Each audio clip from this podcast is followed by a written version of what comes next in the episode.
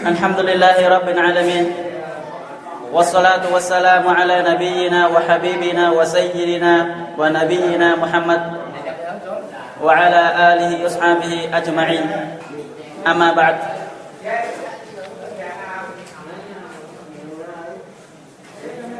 thì inshallah trong cái lần nói chuyện này sẽ dành riêng cho các chàng thanh niên này là mong các chàng thanh niên nghe chú ý nhiều chút xíu thì câu chuyện này là câu chuyện dành cho các chàng thanh niên nhiều hơn là những người khác thì mong rằng qua câu chuyện này các chàng thanh niên chúng ta có suy nghĩ khác hơn trong cách cuộc sống của mình để cho được Allah Taala thay đổi và mình trở về một con người được Allah Taala yêu thương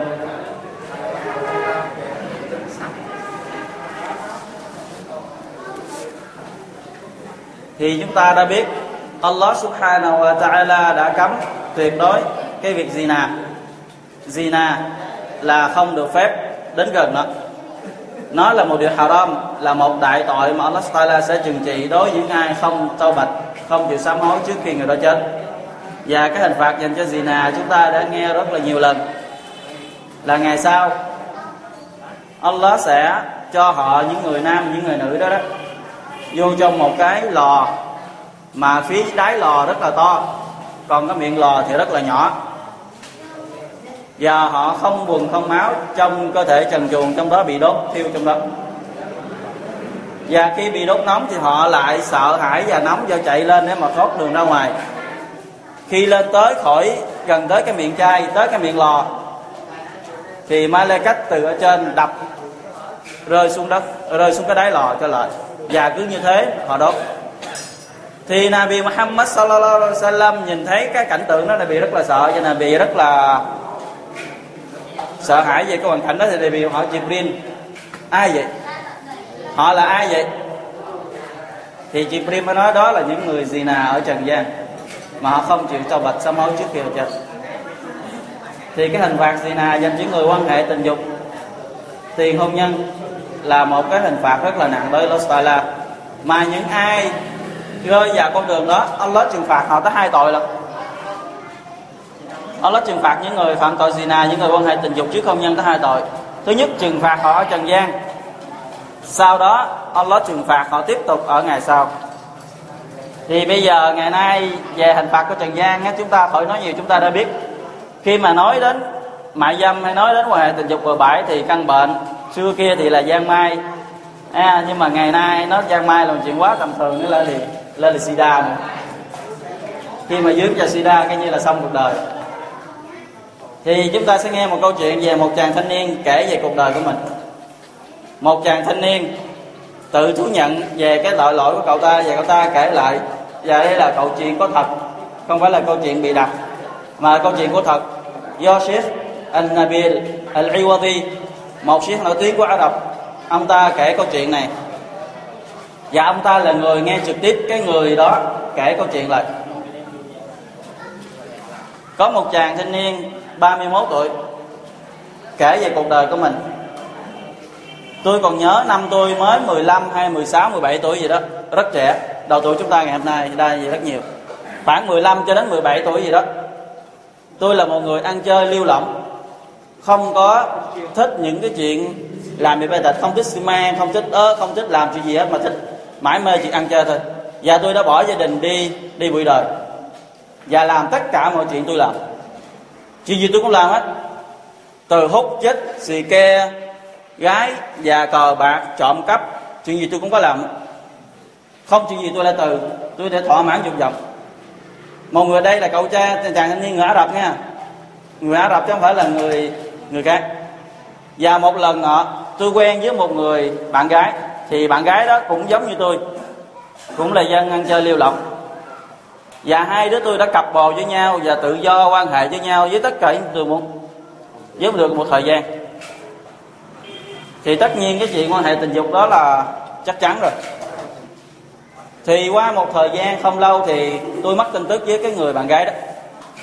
Tôi cố tìm điện thoại thì không được câu trả lời. Số thì lại mất liên lạc. Nhắn tin gửi, nhắn tin tổng đài cũng không có câu trả lời. Và tôi thất vọng đi tìm cô gái đó. Nhưng một thời gian không lâu sau đó, có một số điện thoại lạ điện lại cho tôi. Tôi cũng hơi ngạc nhiên không biết số điện thoại này của ai. Thì đó là số của tổng đài. Tổng đài điện thoại hỏi, anh có phải số tên này tên này không? Tôi nói, đúng rồi. Thì nói, chúng tôi muốn cần gặp mặt anh, đi đến để mà có chuyện trao đổi cho số địa chỉ và cầu thanh niên này đi đến chúng ta còn nhớ hãy nhớ nha đây là chàng thanh niên tuổi tuổi rất còn nhỏ nha. Từ 15 cho đến 17 tuổi thôi. Thì chàng thanh niên này mới đi đến cái, cái công ty đó. Thì những người nó mới nói anh có biết cái người này không? Thì cái người phụ nữ đó đó cái người con gái mà cậu ta đang tìm đang có mặt trong lúc đó nói anh có biết cô gái này không? Thì người thanh niên này muốn nói dốc muốn là mình nói dốc là mình không quen nhưng họ có bằng chứng rõ ràng. Tại tổng đài khi chúng ta điện thoại đi đó liên lạc thì tổng đài nó có ghi hết ngày giờ và số điện thoại của ai của ai. Nó có ghi hết. Thì chàng thanh niên này mới sợ không dám giống nói tôi có quen. Tôi quen người cô, cô gái này. Nhưng mà tôi chỉ nói chuyện thôi liên lạc. Nói chuyện bằng điện thoại thôi chứ chưa có quan hệ gì hết. Thế cậu ta nói dốc một phần nói thật một phần mà nói dốc đi một phần. Thì mới nói chuyện gì vậy? Cái chuyện gì mà lại hỏi tôi như thế? Thì ngẩn như rồi đó mày nè, cô gái này hiện tại bây giờ đang bị bệnh sida. Và cô ta đã từng quan hệ với một số thanh niên. Và nay chúng tôi muốn tìm hiểu những người đó là ai và để gom họ lại một chỗ để mà tiện việc quản lý. Cô gái đó đã bị sida và đã quen với một đã từng quan hệ với một vài chàng thanh niên. Thì cái cậu thanh niên này nghe là đã sợ rồi đã từng đã từng một thời gian ăn chơi với người, gì, với người con gái này thì nay biết rằng người phụ nữ bị sida mình thì không tránh khỏi. Đó là suy nghĩ của cậu ta. Thì nói, cậu ta nói tôi thề tôi thề bỏ lắc chính giám tôi chưa, không có quan hệ gì hết. Ngoại trừ có quan hệ nói chuyện bằng điện thoại mà thôi, chứ tôi chưa từng cưới cô gái này có quan hệ gì xa hơn đó. Thì những người đó cho về. Thì ngay cái đêm đó, tôi không thể nào ngủ được, không thể nào chập mắt được qua đêm hôm sau cũng không tài nào ăn, cũng không tài nào ngủ. Tôi lo lắng về bản thân mình đã bị căn bệnh sida. Rất là sợ. Thì qua ngày thứ ba, tôi bảo gan đi đi đến bác sĩ, để mà lấy máu thử, coi coi mình có bị căn bệnh hay không. Nhưng cái kết quả nó lại tới 10 ngày. Từ lúc mà lấy máu thử cho tới 10 ngày sau mới có kết quả, thì tôi mới nói bác sĩ, tôi muốn nhanh hơn nữa kìa cho nhanh hơn thì kết quả, sớm hơn nó đi, tôi muốn biết được, tôi không thể nào chịu đựng tới ngày 10 ngày đó. Bây giờ tôi cảm thấy rất lo lắng và bồn chồn và rất là sợ hãi. Thì bác sĩ nói không. Đó thời gian ít nhất là 10 ngày, không thể nào hơn được, cậu phải chờ đó. Thì lấy số điện thoại này, trước khi đến đây lấy kết quả thì hãy điện chúng tôi trước. Tại vì kết quả nó không nằm ở đây, mà được gửi đi ở viện thí nghiệm, sau đó nó mới trở về đây. Thì hãy điện chúng tôi trước khi cậu đến đây. Thì chàng thanh niên nó về nhà mỗi một ngày trôi qua, tựa như một tháng đối với cậu ta. Không tài nào ăn, không tài nào ngủ cho ngon giấc, không thể nào ăn. Cậu ta lo lắng, thì chúng ta thấy những người mà có trường hợp lo lắng, cảm thấy rất là sợ hãi. Đến nỗi sức khỏe ngày càng yếu đi và ngày càng mỏi mòn đi. Thì đến ngày thứ bảy, không còn chịu đựng nổi nữa. Không thể nào chịu đựng tới ngày thứ 10 nữa, thì cậu ta bóc điện thoại lên điện. Tôi là người này người này đã từng thử máu. Vậy chứ có kết quả chưa vậy? Nói chưa? Thì ngày thứ 8 cậu ta cũng điện. Qua tới ngày thứ 9 cậu ta cũng điện, nhưng vẫn không có kết quả.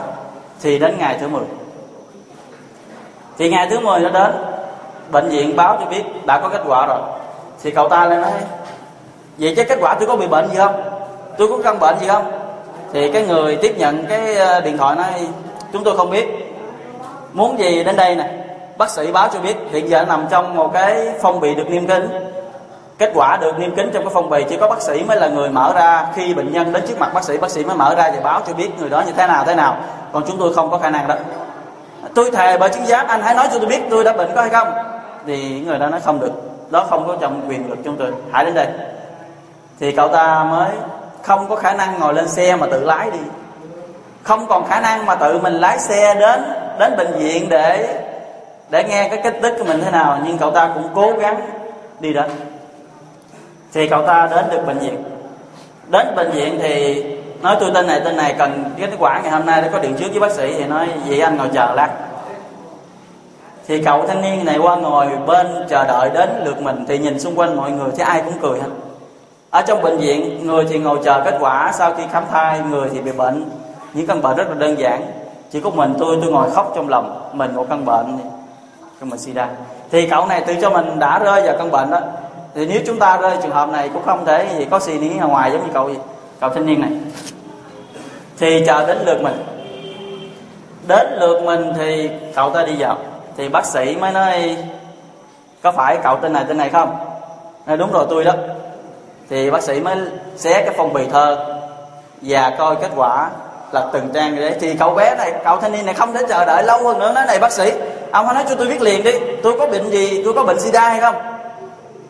Thì ông bác sĩ này nhìn, hồ sơ xui ông nhìn lên nói, có phải cậu tên này tên này không? Thì chúng ta thấy cái câu hỏi làm cho như thế nào? Có phải làm cho sợ hãi hơn không?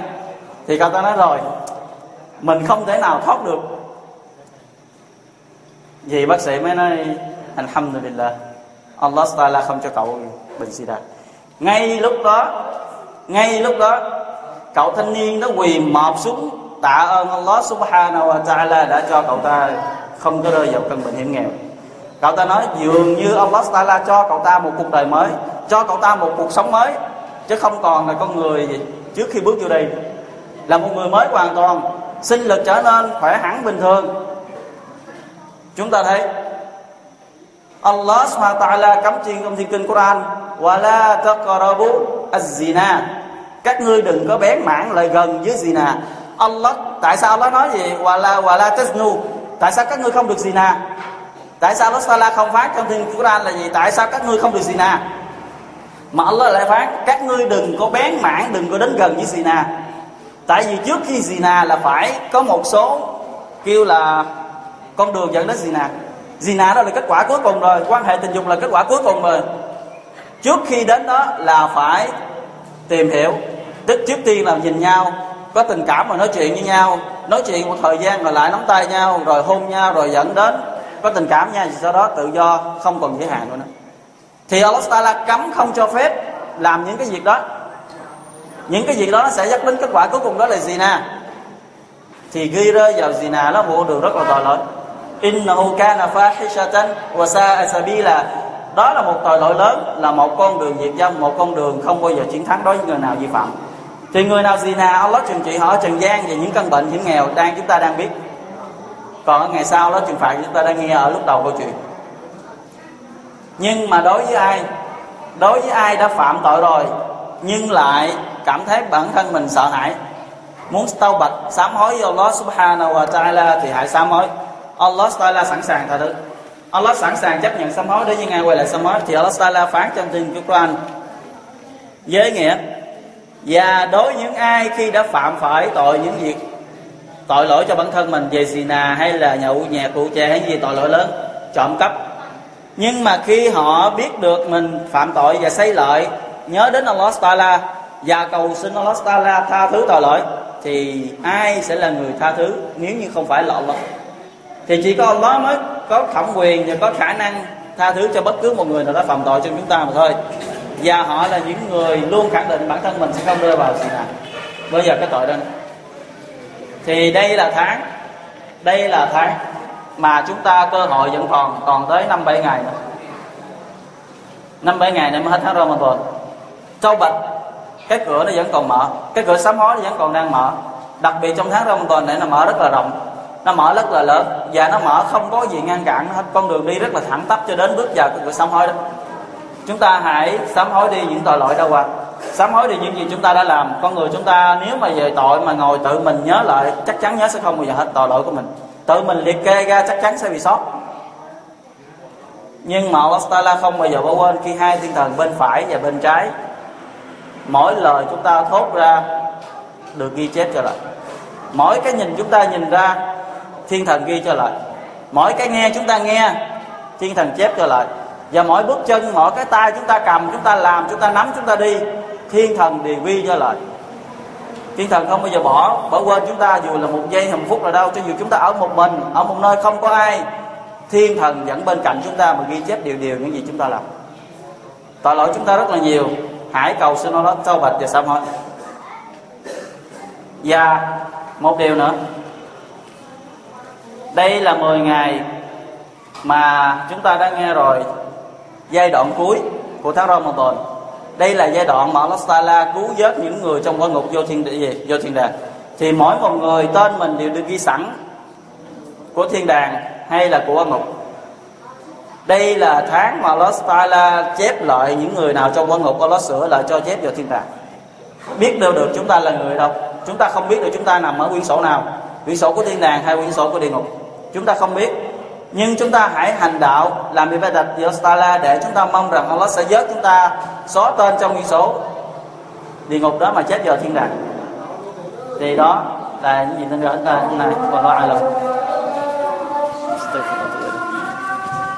Alhamdulillah.